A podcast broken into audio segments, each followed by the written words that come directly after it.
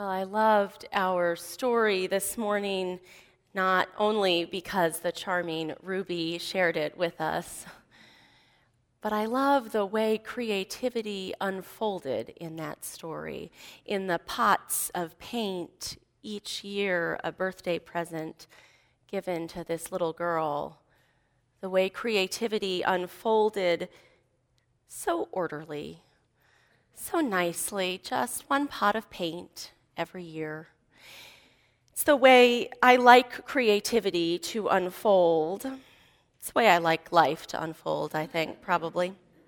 And in a spurt of wanting more creativity in my life, a few months ago, I decided to convert an unused office space in my house into a craft room extraordinaire. This was going to be the space where I would have all my beautiful longings and yearnings and ideas.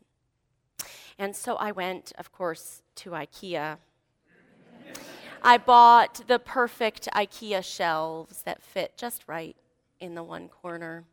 I bought matching IKEA chairs and little IKEA tables two little tables right next to each other. And then little, I really went kind of crazy at IKEA, little IKEA cabinets in metal, silver to match the legs on the chairs. Three little tiny drawers on each little tiny cabinet. And I put my knitting in their silver buckets and my markers in the drawers. And I sat in my perfect little craft room and waited for creativity to happen. It's very neat, my craft room. the truth is, of course, that creativity doesn't really work that way. I'm sorry to say, although I think IKEA would like us to believe that it does.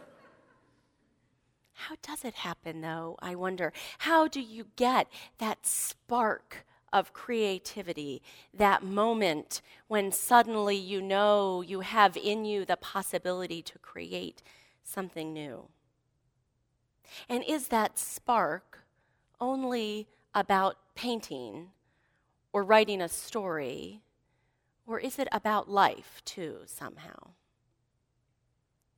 Artistically, I think I'm actually not that creative a person, despite my craft room, or perhaps you noticed because of my orderly craft room. It's really for crafts, which I love scrapbooks with their little lines, knitting. I have friends that have turned knitting into a true art, who make up the patterns as they go, who allow their needles to just create as they take the yarn along. I like the knitting patterns you buy at the store that have little tiny lines which you follow. Oh, knit one, purl one, knit one, purl one. Oh, here's what I do now. I like the idea of following those rules and seeing what emerges. So there's a craft, there's a creation, but it's not, I think, that artistic impulse that I find in my knitting in my orderly craft room. I do, though, like that spark of creativity.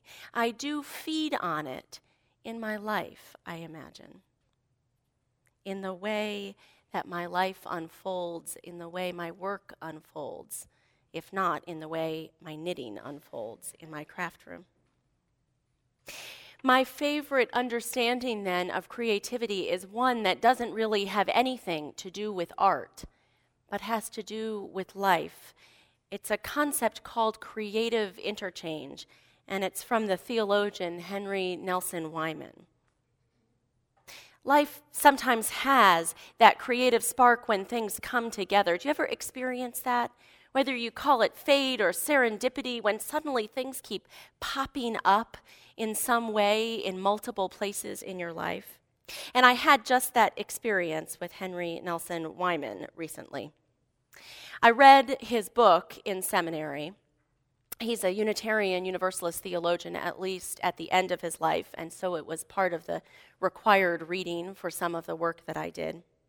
And I remembered thinking it was great and he had some good ideas and wanted to do something with it at some point, but honestly, it was a little foggy in my memory. I did remember that phrase, creative interchange. And so when I planned this platform a number of months ago, I thought, oh, creativity. Well, I'm not really good, as we've just discussed on that art side of things. But creative, wasn't there something about creative interchange in seminary? So I think I'll, I'll use that book. Okay, and I wrote my little blurb the creativity of writing platform descriptions is to make them as broad as possible so that when you write them three months before the date and you actually then get to the Sunday, you can write about pretty much anything you'd like. So I wrote my little blurb about Henry Nelson Wieman and creative interchange, and we'd talk about something. And then time moved along, and it was just a couple of weeks ago. I was teaching a class, which some of you took, about the humanistic impulse in world religions. And in that class, in the final week, we talked about humanism and theology and religion and liberal religious thought in the 20th century. And as I was researching for that class and trying to remember who it was that had any kind of thought in the 20th century, I came across Henry Nelson Wieman. And I thought, oh, that's handy. I think I'm writing a platform about him in a couple of weeks. And so we talked about him in that humanism class a couple weeks ago, and he came back into my consciousness again.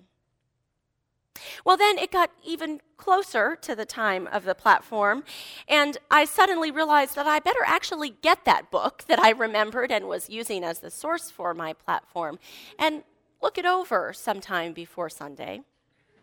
And I suddenly had this worry that it wasn't going to be what I thought it was, and it was going to be about something really different, and I had misremembered that piece about creative interchange, and it might not work for Wes at all for the right kind of platform for an ethical society on a Sunday morning. So I looked for the book, and I have to tell you, it had been so long I couldn't remember what the spine of the book looked like. You know how that happens in your bookshelf? And so it took me a while to find it. But I did locate that book, and I saw that the title, which I hadn't remembered at all, was The Source of Human Good. And I thought, okay, I think this will work for a platform after all. Because here is what Wieman, Henry Nelson Wieman, thought about creative interchange. Here is what he thought it was that it was this spark this zap moment that became then the source of human good in the world. The possibility of newness, of good, of value being created in the world in a zap. Well, I went back to the book so I could understand a little better what that zap moment was, that creative interchange. And here is how Wieman breaks it down. Wieman was writing, I should say, in the 20th century, early and mid 20th century, and was part of a sort of emerging liberal religious thought in that time. It was a four part event in Wieman's understanding, and I'll quote here. The first event is the emerging awareness of qualitative meaning derived from other persons through communication, which basically means someone tells you something. Right? Someone tells you something perfectly or imperfectly, usually imperfectly, but they communicate to you a new idea, a new way of thinking. Sub event number two integrating these new meanings with others previously acquired. Which means, right, you listen. You've heard what somebody else has said, or you've seen something new in the world, and you start to bring it into what you know of the world already, what you understand. Sub event number three expanding the richness of quality in the appreciable world by enlarging its meaning. This took me a little while to kind of wade through this one. But what I think it's about is hearing that new piece of information, that new idea, sub event one, integrating it into what you already know, sub event two, and then allowing that to expand how you understand or see the world, sub event three, expanding the richness of quality in the appreciable world, in the world you see around you. And then we come to sub event four, my favorite. You'll see why. It has my favorite word in it.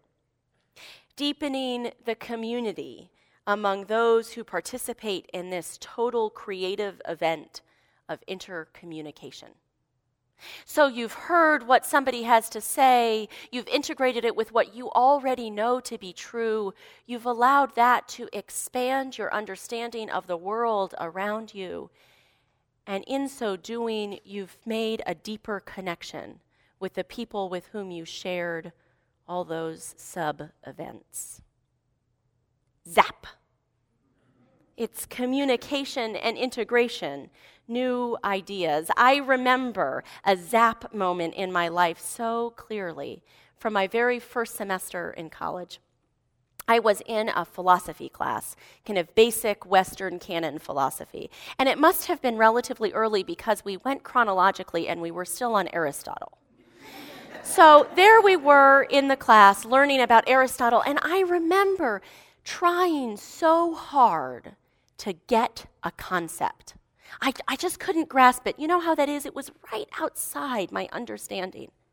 And all of a sudden, the professor was explaining something, and a student chimed in with th- what they thought it meant, and zap, I got it. And I remember that feeling being embodied, uh, of being up, standing on my knees on the chair, the way you do when you're kind of a young college student and your knees still do that, which I'm sorry to say mine actually don't, standing on my knees on the chair, so excited with this sudden new understanding of what Aristotle meant and what it might mean for how I saw, how I understood the world, how I saw life.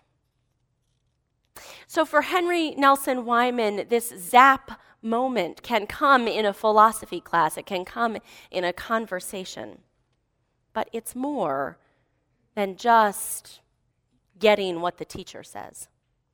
For Wieman, that moment, that zap, is the source of human good. And in fact, as Wieman articulated it, that source of human good, that process, that zap, that's what Wieman thought was God. The idea that good doesn't come just from human beings, but from something more that human beings create, from that creative spark and that zap in the process. Now, I know I've just said a word that may have some of you zapping, or not yet zapping, maybe zipping around the room. We don't talk about God all that much here at the Ethical Society, but you know, the word came up in that humanism class that I was talking about, where we talked about Wieman and Adler and liberal religious thought in the 20th century. And one of the things we talked about was the way people in that time were creating new ideas, imagining new possibilities the way their understanding of the world was expanding as they learned about science and the scientific method, and the way their understanding of God was expanding. And Henry Nelson Wieman was one of those people who took the understanding of God, of even liberal religious thinkers at the time, and stretched it. Stretched it so far that I imagine many theists wouldn't recognize it anymore right? And many non theists might say, oh, actually, that's something I see in my life. Because what he said was it was that zap. It was that moment of creation, of excitement, of spark when we talk with each other and when we really listen and integrate. That that energy coming out of our very human conversations, that was that source of human good. I wonder if you can imagine, I posed this question to my class last week who else was one of those thinkers that expanded the definition of God while sometimes using that language still. Was anybody actually in my class? I'm looking around. Who was there? There's Beth. I see Beth. So here is Felix Adler's, what he called his confession of faith. Felix Adler was the founder of ethical culture. I believe that the law of righteousness will triumph in the universe over evil. I believe that in the law of righteousness is the sanctification of human life. And I believe that in furthering and fulfilling that law, I also am hallowed in the service of the unknown God. There was a little gasp in the class, I think, when we got to that part. So Felix Adler was one of those people, too, that for himself, for his own articulation of faith, stretched that idea of God perhaps beyond all seeing, but had still some semblance of what that meant for him. I like another thing that Adler said that gets, I think, to a concept we talk about a lot here at the Ethical Society that ethical manifold that Adler articulated. The ethical manifold was Adler's understanding of sort of the metaphysical creation when all of us bring ourselves together and are connected. So you imagine a thread going from me to you, and from me to you, and to you, and from each of you to each other, this kind of web of ethical interactions. But for Adler, it wasn't just that you were being ethical, it was that you were being the most you you could be in that web. He said it this way Every person has an equal right to be different from others. Men and women, minorities and majorities, everyone from every background has a right to develop a distinct personality, a right to contribute their particular ray to the white light of the spiritual life that great? The white light of the spiritual life. Which for me sounds like Adler's way of talking about that zap, about that energy, that spark that we feel and that we create, that is somehow created only by us from among the people right in this room. But once it's created, it becomes bigger. It becomes more than the sum of its parts. That's the zap, the creative interchange that Wieman spoke about. That's that ethical manifold that Adler imagined. It's that energy, I think, between us. So we have Adler and Henry Nelson Wieman in the early and then the mid part of the 20th century, trying to think about that creative spark and what it was, and how it was that it moved us toward good, right? The source of human good. And we have them using language that perhaps we don't always use, that ethical societies, as they progressed through the 20th and into the 21st century, didn't choose to continue, but language that spoke somehow to those thinkers in their time. And here the story gets even a little more complicated. Because Wieman, who insisted really on using that God language, even when he stretched the definition so much, was also a humanist. In fact, Henry Nelson Wieman signed the Second Humanist Manifesto, which folks from my class will know Felix Adler chose not to sign the First Humanist Manifesto. So we get to these questions, right? About who's a humanist and what language means, we also, I think, get to an understanding of life as process. Henry Nelson Wieman began as a Presbyterian minister and did most of his work as a Christian theologian. At the end of his life, though, he became a Unitarian Universalist, and it was during that time that he signed the Humanist Manifesto. And so I like to think about the creative spark, that creative interchange working in Wieman's own life. as he moved in his journey, in his understanding of the world, his understanding of God or process or zap, what that meant for him as he progressed through his life. It helps us, I think, or helps me at least, to begin to expand my definition of what people mean when they use language that isn't our own. Helps us to understand that some people stretch language in that way, that they're talking about a zap or a process or a spark. And that process that process feels powerful and important to me. It's part somehow of that ongoing conversation, the conversation that Adler had, that Wieman continued, that we have. That, that's part of what we do on Sunday mornings together. The conversation about where, after all, good comes from. How we get that source of human good in the world, how we know it, whether it comes from a zap moment, and how we can create those moments in our lives together, how we can continue the conversation and the listening and the integrating and then the expansion while we build that community with each other. Well, I wonder at this point what this all has to do with artistic creativity, which is ostensibly what we're talking about, with the pots of paint that we have laid out before us. There is, of course, I think, the place of the artist in depicting and reflecting both reality and ideals. The playwright Jean Anouilh said, The object of art is to give life a shape. And Felix Adler saw the importance of art as a vocation with ethical value. He wrote, The specific task of the artist is to enshrine in his creation the ideals of the age with respect to the ultimate purpose of human existence, and in the endeavor so to incorporate them as to assist in defining them.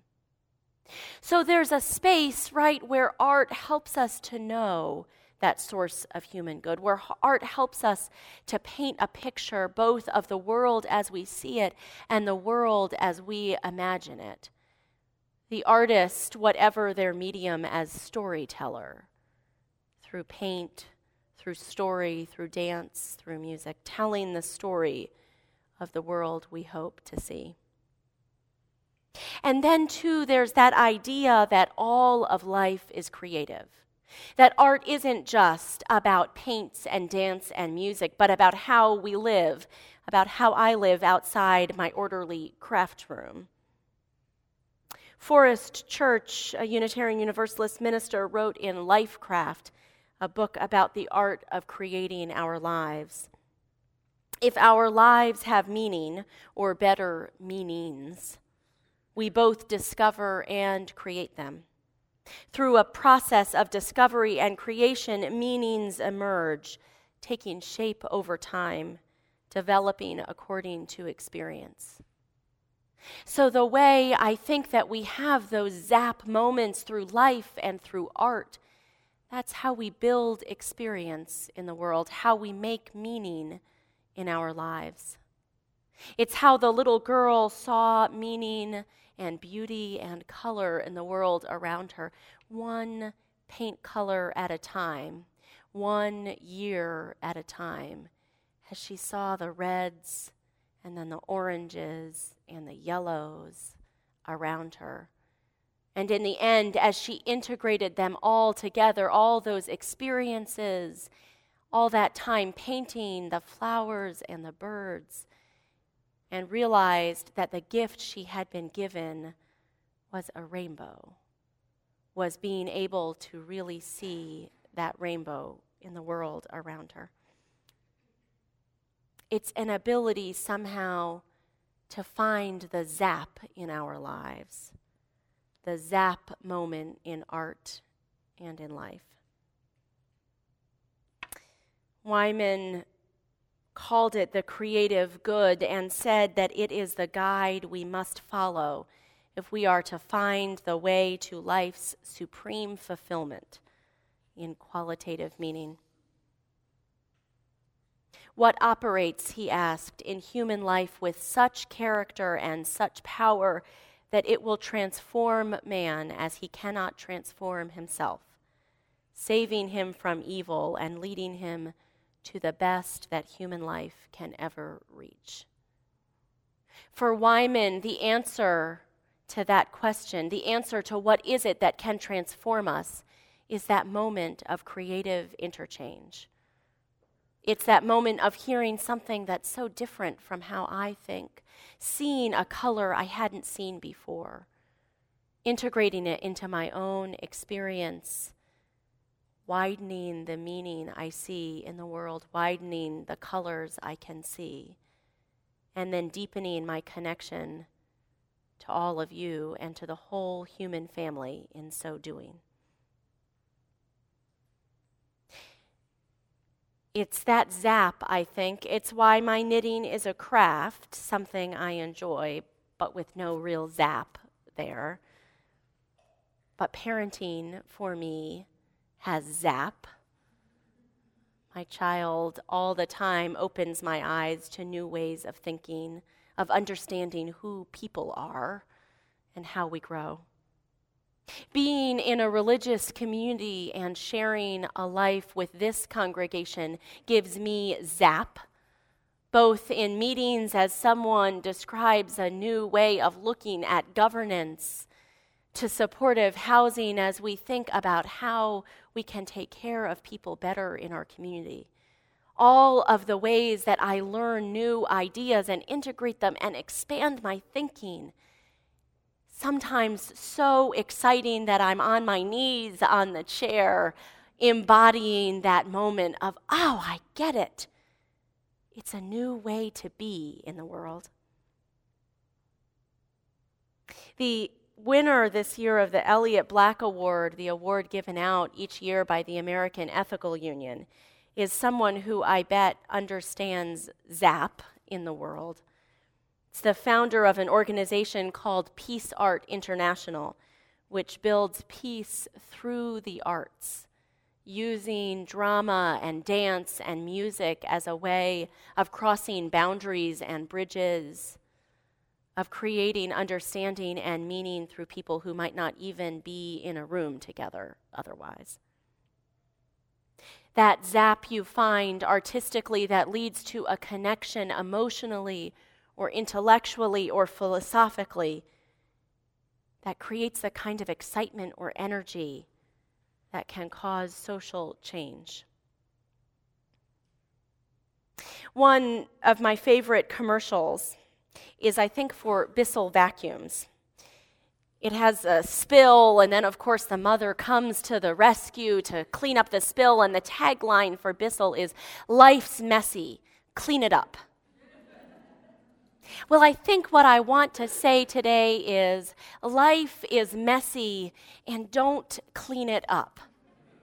Life is messy, and sometimes that's okay. Sometimes we need to pull things off their IKEA shelves. We need to try on ideas and ways of being that feel funny and different and messy to us and see what happens. We need to listen for what the other person is saying and wade through the muck and the mess and try to get to the zap, to the creative interchange that can open our eyes just a little bit more. And so I want to invite you all to try for some zap today, or this week, or this month, to find what it is in your life that needs to be pulled off a shelf or mucked around in the mud? Where is life messy for you? Where is there an idea that's just outside the realm of understanding? That with a little more conversation or a little more paint or color with looking around a little more, you could find a way to see it and to integrate it and to have that creative moment of zap in your life. I have had my own little zap this morning. Those of you who hear me speak often might be able to tell that I am without manuscript this morning. And I will tell you that if nervous energy leads to zap, I had it in spades, thinking about speaking just from notes and from the ideas that fall like love, maybe, from the sky. And so, my challenge to you is to find a place in your life this week where you can try that too, where you can go out on a limb and find that nervous energy, that new possibility. And I hope that for all of you, it leads to zap.